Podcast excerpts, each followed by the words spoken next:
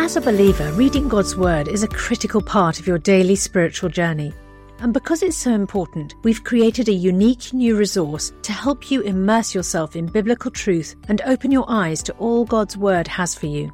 It's a free PDF download called The Word One to One that takes you on a guided journey through John chapter 1. With biblical text and short commentary, each page provides insights that will strengthen your faith in an easy to read guided format. There's truly no other resource like this. Download your free PDF copy today at premierinsight.org forward slash resources. That's premierinsight.org forward slash resources.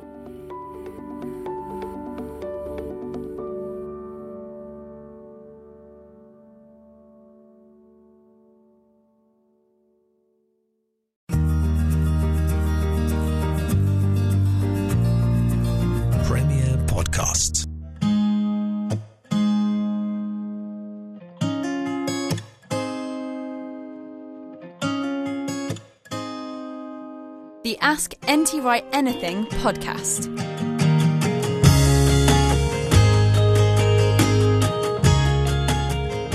Welcome back to the show. I'm Justin Brierley, sitting down with Tom Wright once again to ask your questions.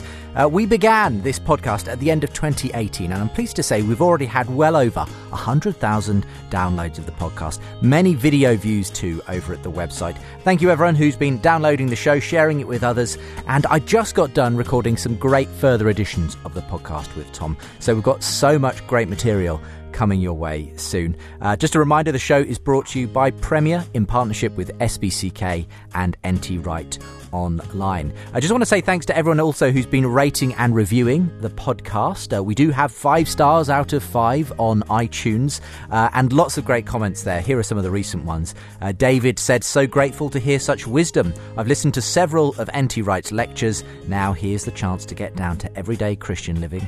Thank you. Martin comments, excellent podcast. Tom Wright is always worth listening to. Another says, really superb, informative, inspiring, and challenging in the sense of opening my mind to what the scriptures actually say and how to interpret them correctly within the context of their era. Highly recommended. And Chris writes, Tom Wright is always worth listening to, and the podcast has excellent food for thought. What I didn't expect was that as well as shedding light on his view of scripture, we learn more about him. He plays Bob Dylan on the guitar and does so at the end of the first episode. Yes, and he has uh, done that on a few more episodes since, and we've got more uh, from the playbook of Tom Wright for you in coming editions of the programme. In fact, Tom, Tom was joking with me that he, he may soon start running out of his uh, back catalogue of material to share on the podcast, but hey, maybe we'll persuade him to bring his trombone in next time. But I'm really looking forward to sharing uh, some more great material uh, here on the Ask NT Wright Anything podcast. Do leave a comment and a rating wherever you get your podcast from if you've time. It does help people to discover the show. And share it also on social media if you can Facebook, Twitter, etc. It all helps. Uh, if you want more episodes, updates, uh, or indeed any of the bonus content from the programme, again, askntwright.com is the place to go. Plus, anyone who's signed up to the newsletter by the end of March also gets automatically entered into the prize draw for one of three signed copies of Tom's translation of Scripture, the Bible for Everyone. Tom's translated the whole of the New Testament, and John Goldingay has done the Old Testament, which is quite relevant for today, and you'll hear why. So do sign up now for the bonus videos, the prize draw, the newsletter, and of course to ask a question. That's all available at askntwright.com.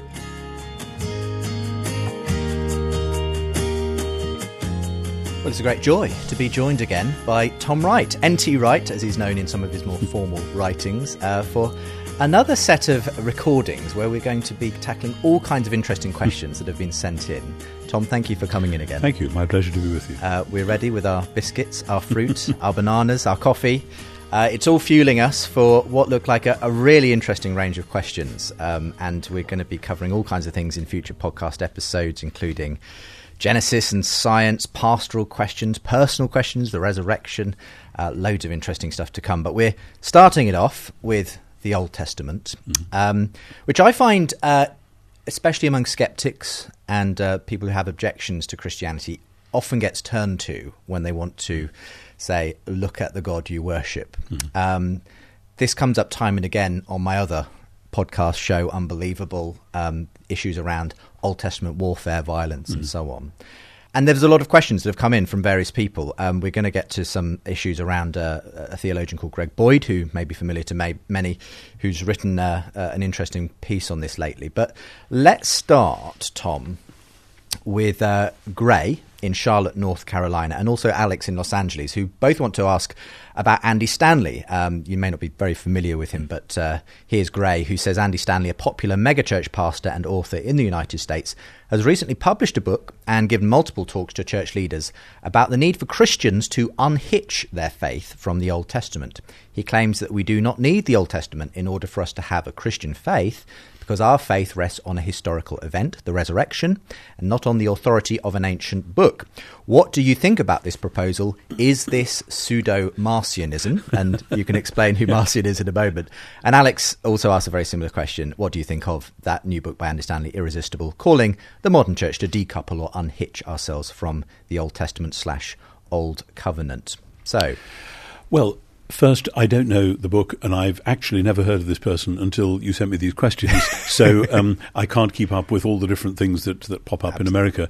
Um, and of course, there's a sort of an equal and opposite because there are some churches in America where every last word of the Old Testament is deemed to be load bearing theologically. Right. So it's kind of equal and opposite. And it may be, for all I know, that this man who's written the book is uh, in reaction against those who say that unless Eve ate the apple on a certain time of a certain day, then our whole faith collapses. And he's just saying, look, for goodness sake, leave that behind and go with mm. Jesus and the resurrection. And of course, Jesus and the resurrection, that's what Paul talked about on the Areopagus that's in Athens. Um, Paul didn't go back to the Old Testament at that point. However, Paul himself, when he sums up his gospel in 1 Corinthians 15, verses 3 and following, he says the Messiah died for our sins in accordance with the scriptures, and he was buried, and he was raised on the third day in accordance with the scriptures. And when he's explaining to the Corinthians what the resurrection is all about, he draws on Psalm 110, Psalm 8, Psalm 2, uh, he draws on Daniel, he's, he's pulling together all sorts of scriptural resources from Isaiah, etc., and particularly, actually, also from Genesis 1, 2, and 3. 1 Corinthians 15 has a whole lot of that there. So saying you can uncouple, that's pretty difficult. That's rather like you know, in The Merchant of Venice, Shylock's being given a pound of flesh, but he's then told he can't take any blood. Mm. Um, and, ah, game off. Is, um, is it pseudo Marcionism as well? Well, sort says? of. Marcion was a second century heretic uh, based in or around Rome who taught that the Old Testament God was different from the New Testament God, and that uh, it's a it's a form of dualism. And one can see at a surface level why, because there are bits of the Old Testament which don't look like some of what we find in the New, and we'll come back to that. But Here's the point. Matthew and Mark and Luke and John, in the very different ways that they write their Gospels, they tell the story of Jesus as the climax of the Old Testament. Mm. Um, you know, they do it in subtle ways, but it's there all through. Matthew, perhaps most obviously, all this happened that it might be fulfilled. If you try and strip that out of Matthew, you won't be left with much, which is mm. why Marcion only had Luke, and he didn't like all of Luke either. and, and he only had then had Paul, and he didn't like all of Paul either, because the early church is a Jewish movement whose whole raison d'etre is that what's happened in Jesus is the fulfillment of Scripture. Now, it's not the fulfillment in the sense that Scripture gives you this great mountain and Jesus is just a little can on the top. It is something new which also challenges the way that Scripture is being read, as we see with the two disciples on the road to Emmaus. Mm. But Jesus doesn't say on the road to Emmaus, Oh, foolish ones and slow of heart, you were living in that silly old Old Testament. Let me tell you something new's happening. He said, You weren't reading it right. Right. Um, and that's the big difference. And so I, I haven't read this man. Um, he may be being misrepresented by the questioners. I may be misjudging him. I don't want to judge him.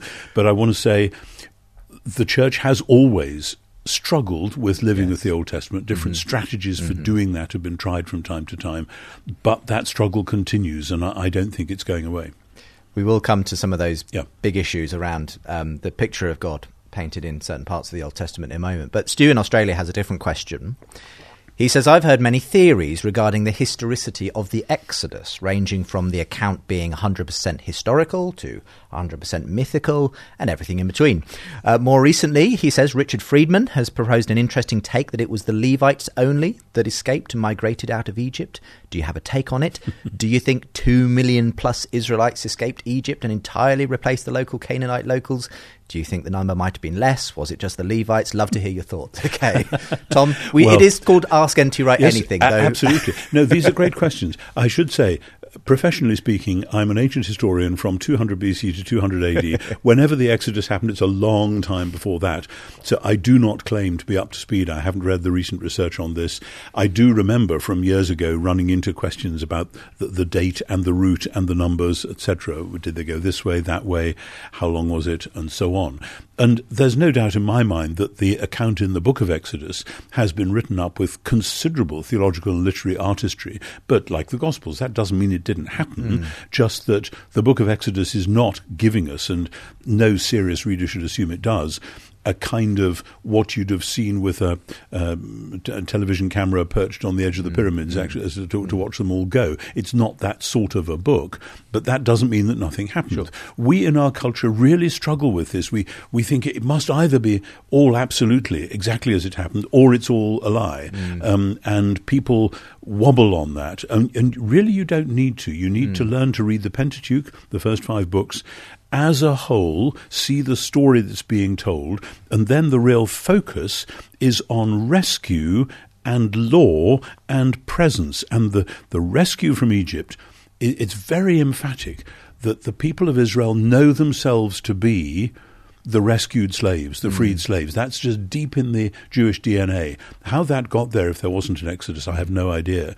But then also, the giving of the law, something happened which they all construed as a meeting with the one true God. Mm. But it, the giving of the law wasn't so now you'll know how to behave. It was because I want to come and live in your midst. And for that, you need to be sorted out because you're messed up at the moment. And those things, again, are deep in the ancient Israel DNA long before the time of King David and Solomon. And I, I'm not sure how they got there if there wasn't, in fact, something like this going on. Now, that's a very general thing. I do not know about the numbers. I gather there are different theories about what the meaning of some of these um, ancient Hebrew words for numbers may be. Um, I confess I couldn't count up to a thousand in ancient Hebrew if you put me on the spot. Um, I more or less recognize the words when I'm reading them, but um, so I wouldn't claim to know about Right. that. But I think, please, let's look at what the story is actually saying and not at not getting stuck on the tiny details. Yes, again, I, I would recommend as well, Stu, um, for a bit more, uh, um, for at least just one perspective on this from both a Christian and a, a skeptic. Uh, I did a very interesting program um, with um, Ted Wright of Epic Archaeology on Oh. Unbelievable, looking at different theories around the Exodus and that Oh, sort right, of thing. But right. uh, I'll, I'll leave that in the Yeah, links. I, when I was originally studying, I found Old Testament archaeology absolutely fascinating, Mm. and for for a few weeks, I thought, "Wow, maybe I should spend my life doing this." and so I kind of look at that stuff, um, uh, rather like one one looks at somebody with whom one was Yes. fleetingly in love. You know, yeah, that that was What- really what nice. does seem to happen, though, rather like the New Testament, from what I see, archaeological discoveries tend to confirm rather than disconfirm. Yes, that's that case can be overstated. You know, th- somebody gave me when I was young a book called "The Bible Has History." The hmm. subtitle was something like "Archaeology confirms the hmm. Book of Books." Hmm. So we found the flood, and we found this, and we've got that.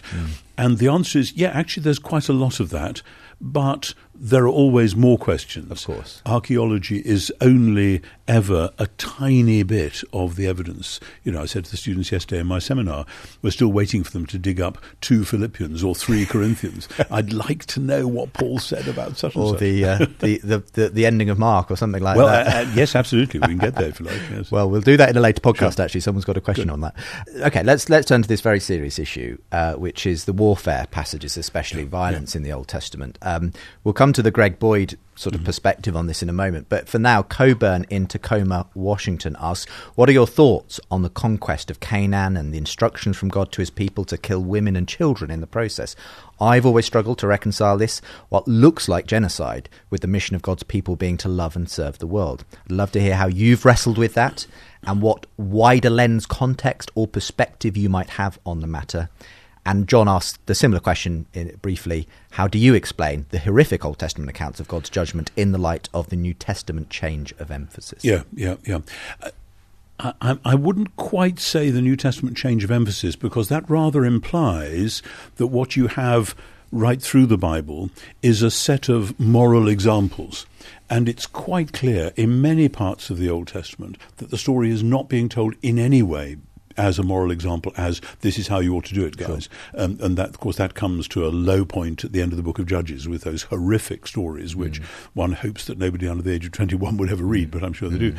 Um, and uh, so it's partly a matter of learning to read the Bible in terms of the whole sweep, and then it isn't a matter of, oh, well, the Old Testament says it's okay to do genocide, and then Jesus says it isn't. Mm. It doesn't work like that. Mm. And I think all of this comes down to the fact that when God makes the good creation, he calls humans to be his partners in making creation what he wants it to be. And that's kind of built into Genesis 1 and 2.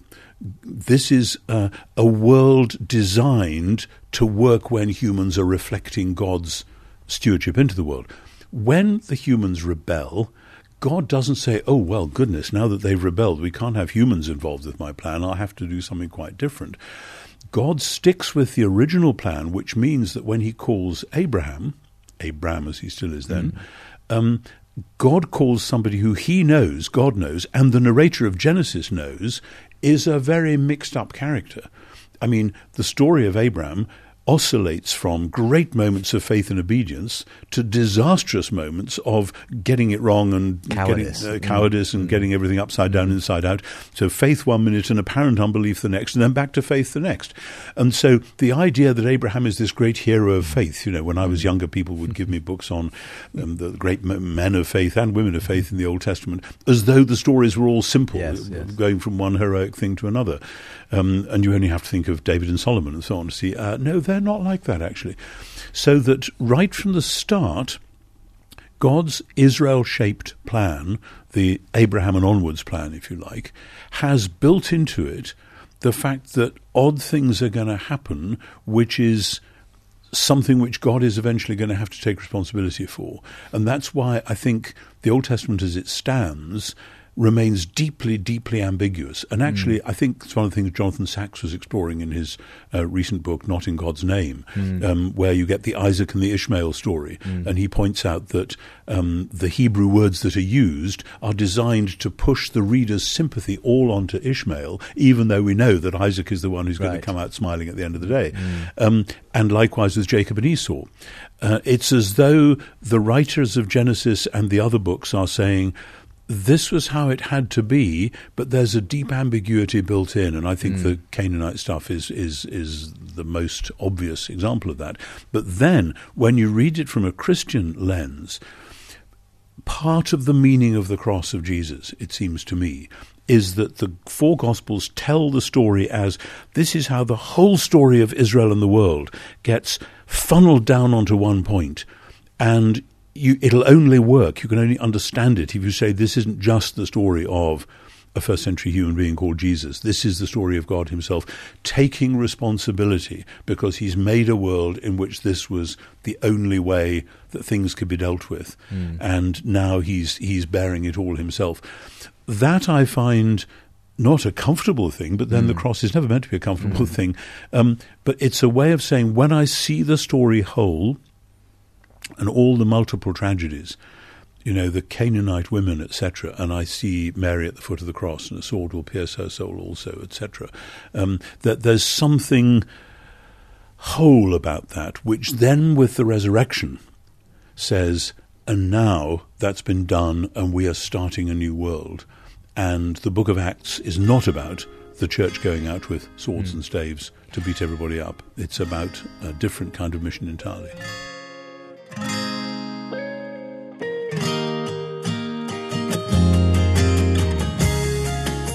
Ask NT Wright Anything podcast is brought to you by Premier in partnership with SPCK and NT Wright Online. SPCK, Tom's UK publisher, have recently released a very exciting project, The Bible for Everyone, a fresh translation of Scripture by John Goldingay and Tom Wright. It's a really insightful and very readable uh, translation of Scripture, and we've an exclusive podcast listener discount on it. If you go to spckpublishing.co.uk, look for The Bible for Everyone, and enter this at the uh, checkout NT Wright in capital letters, all one word as well. That's NT Wright in capital letters, all one word. at the checkout, and you'll get uh, that exclusive podcast listener discount. And later on, I'll remind you how to enter for one of three signed copies of the Bible for everyone as well.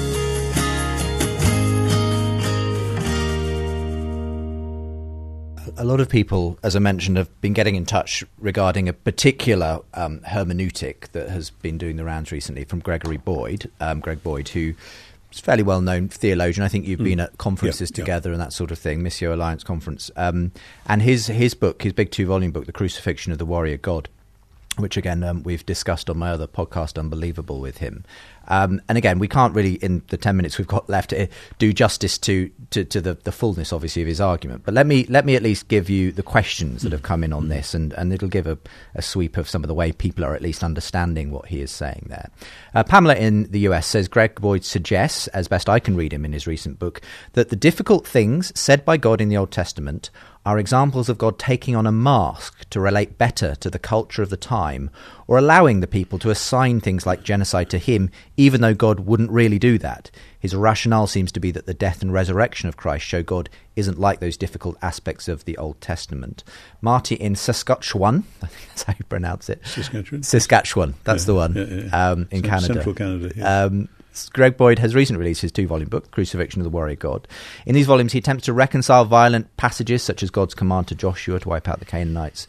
Um, he does this through what he calls literary crucifixes, in that just as Jesus allowed himself to be seen as a criminal in the eyes of many while on the cross, God in his grace only appeared to show himself as violent and retributive before the nations through Israel, where in reality Israel acted on its own behalf violently and merely attributed these commands slash actions to God.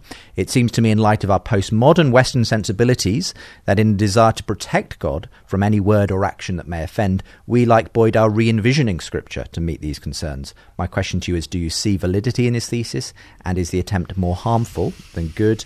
And let's go for one more uh, from here. Ron in Sioux Falls, who says, How do you explain the different pictures of God we find in scriptures? Uh, in Greg Boyd's um, Crucifixion of the Warrior God, uh, can somewhat understand this as a matter of perception, seeing what they expected to see in the Old Testament authors but I don't find it totally satisfying, says Ron. I don't know if you, you sort of personally have a, an idea of where Greg is coming from. The, yes, yes, issue. I do. I mean, Greg and I were at a conference, as you said, um, a couple of years ago, which was fascinating, and he gave rather a long lecture. And uh, I had the same reaction as I did when you were reading those quotes just now. That to begin with, I was thinking, yeah, I think maybe this will fly, maybe this will actually mm. work. I have to say, the more I listened to Greg, and he's a delightful guy, and we hung out together and talked at length, um, the more I thought, I don't think that's quite right, but it's hard to put your finger on it, partly because we're dealing with such huge mm. um, issues of many, many texts and themes and so on.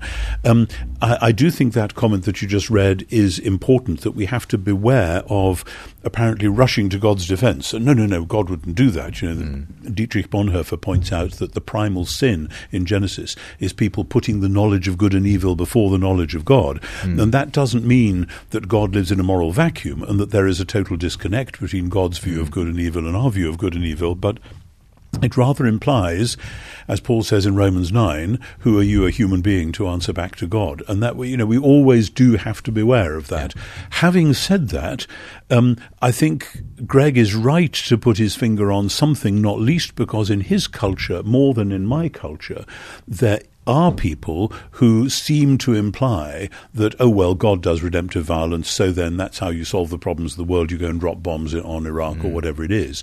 And I think he's very much reacting in the present American political climate, which, again, many people in Britain um, simply aren't terribly aware of how all that works out in America. I've spent a long time in America and I sometimes shudder at it. Mm. And so he's trying to say, no, we've got to distance ourselves from that. Right. I would want to come at it a little differently because there is a major difference between the Old Testament and the New Testament.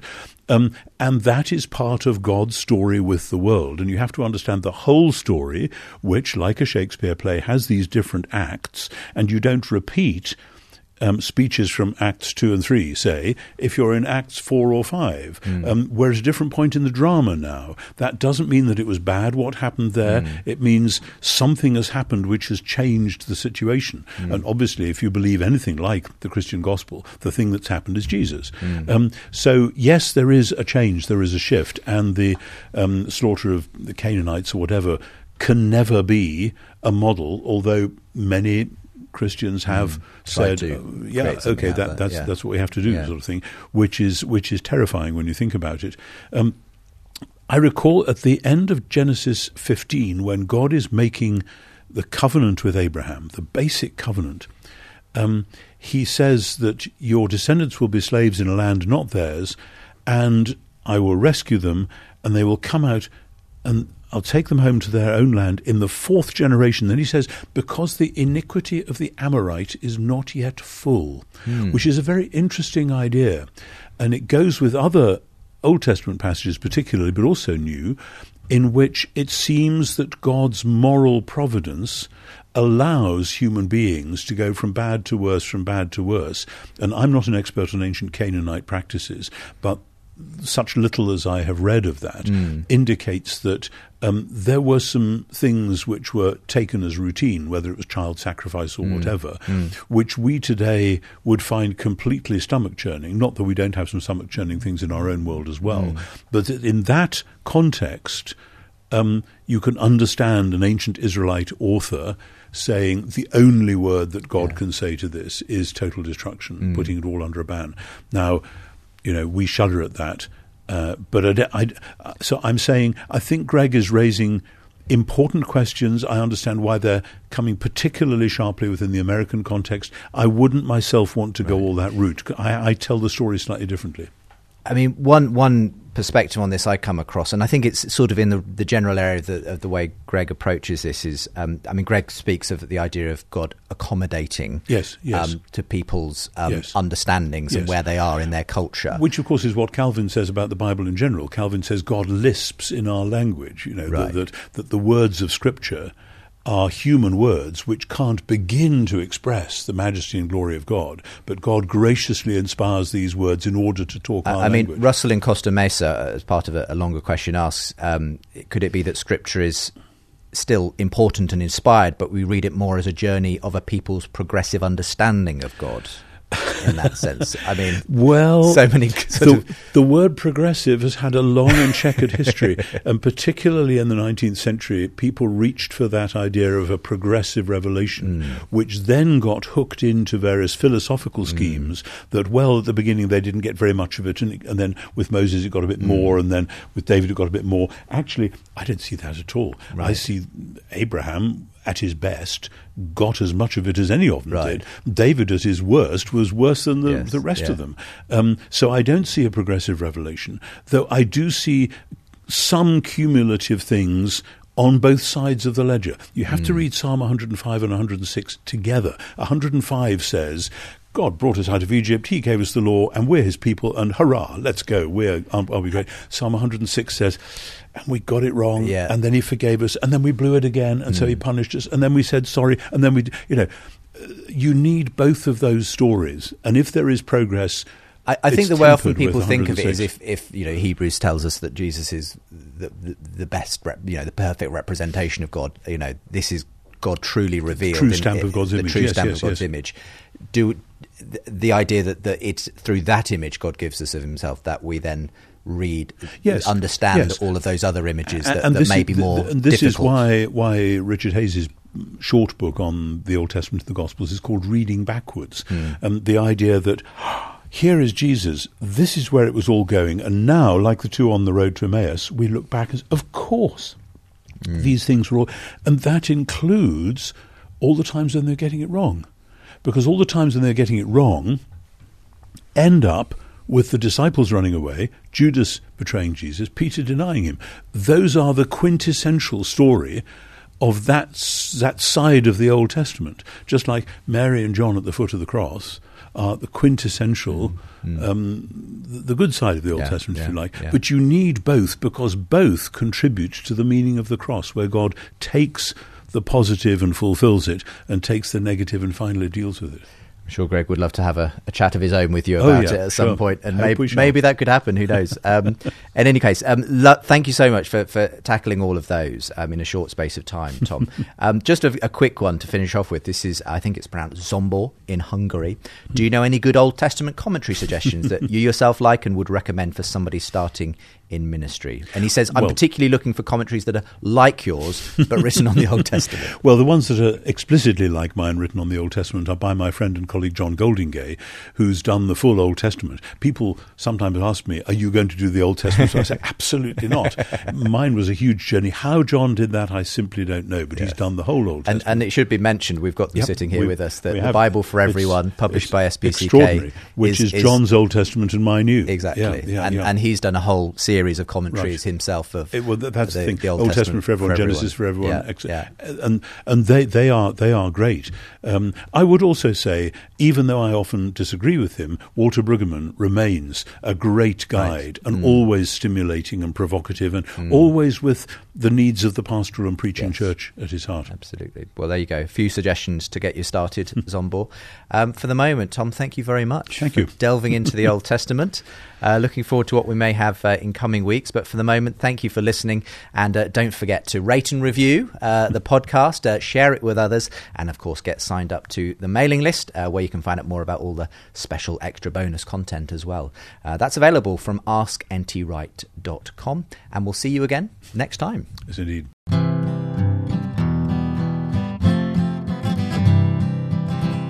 Thanks for being with us on today's show. And just a reminder that we've three signed copies of the Bible for everyone to give away. It's a hefty old prize, I can assure you. Uh, it's actually not just Tom Wright's translation of the New Testament, but as we heard, John Goldingay's translation of the Old Testament. So uh, if you're subscribed to the newsletter, you will be entered automatically into that prize draw. Just make sure you are subscribed by the end of March if you're not already. Uh, signing up also gets you access to bonus video content, the fortnightly newsletter, and means you can ask a question too. So go over to askntwright.com and we'll see you next time.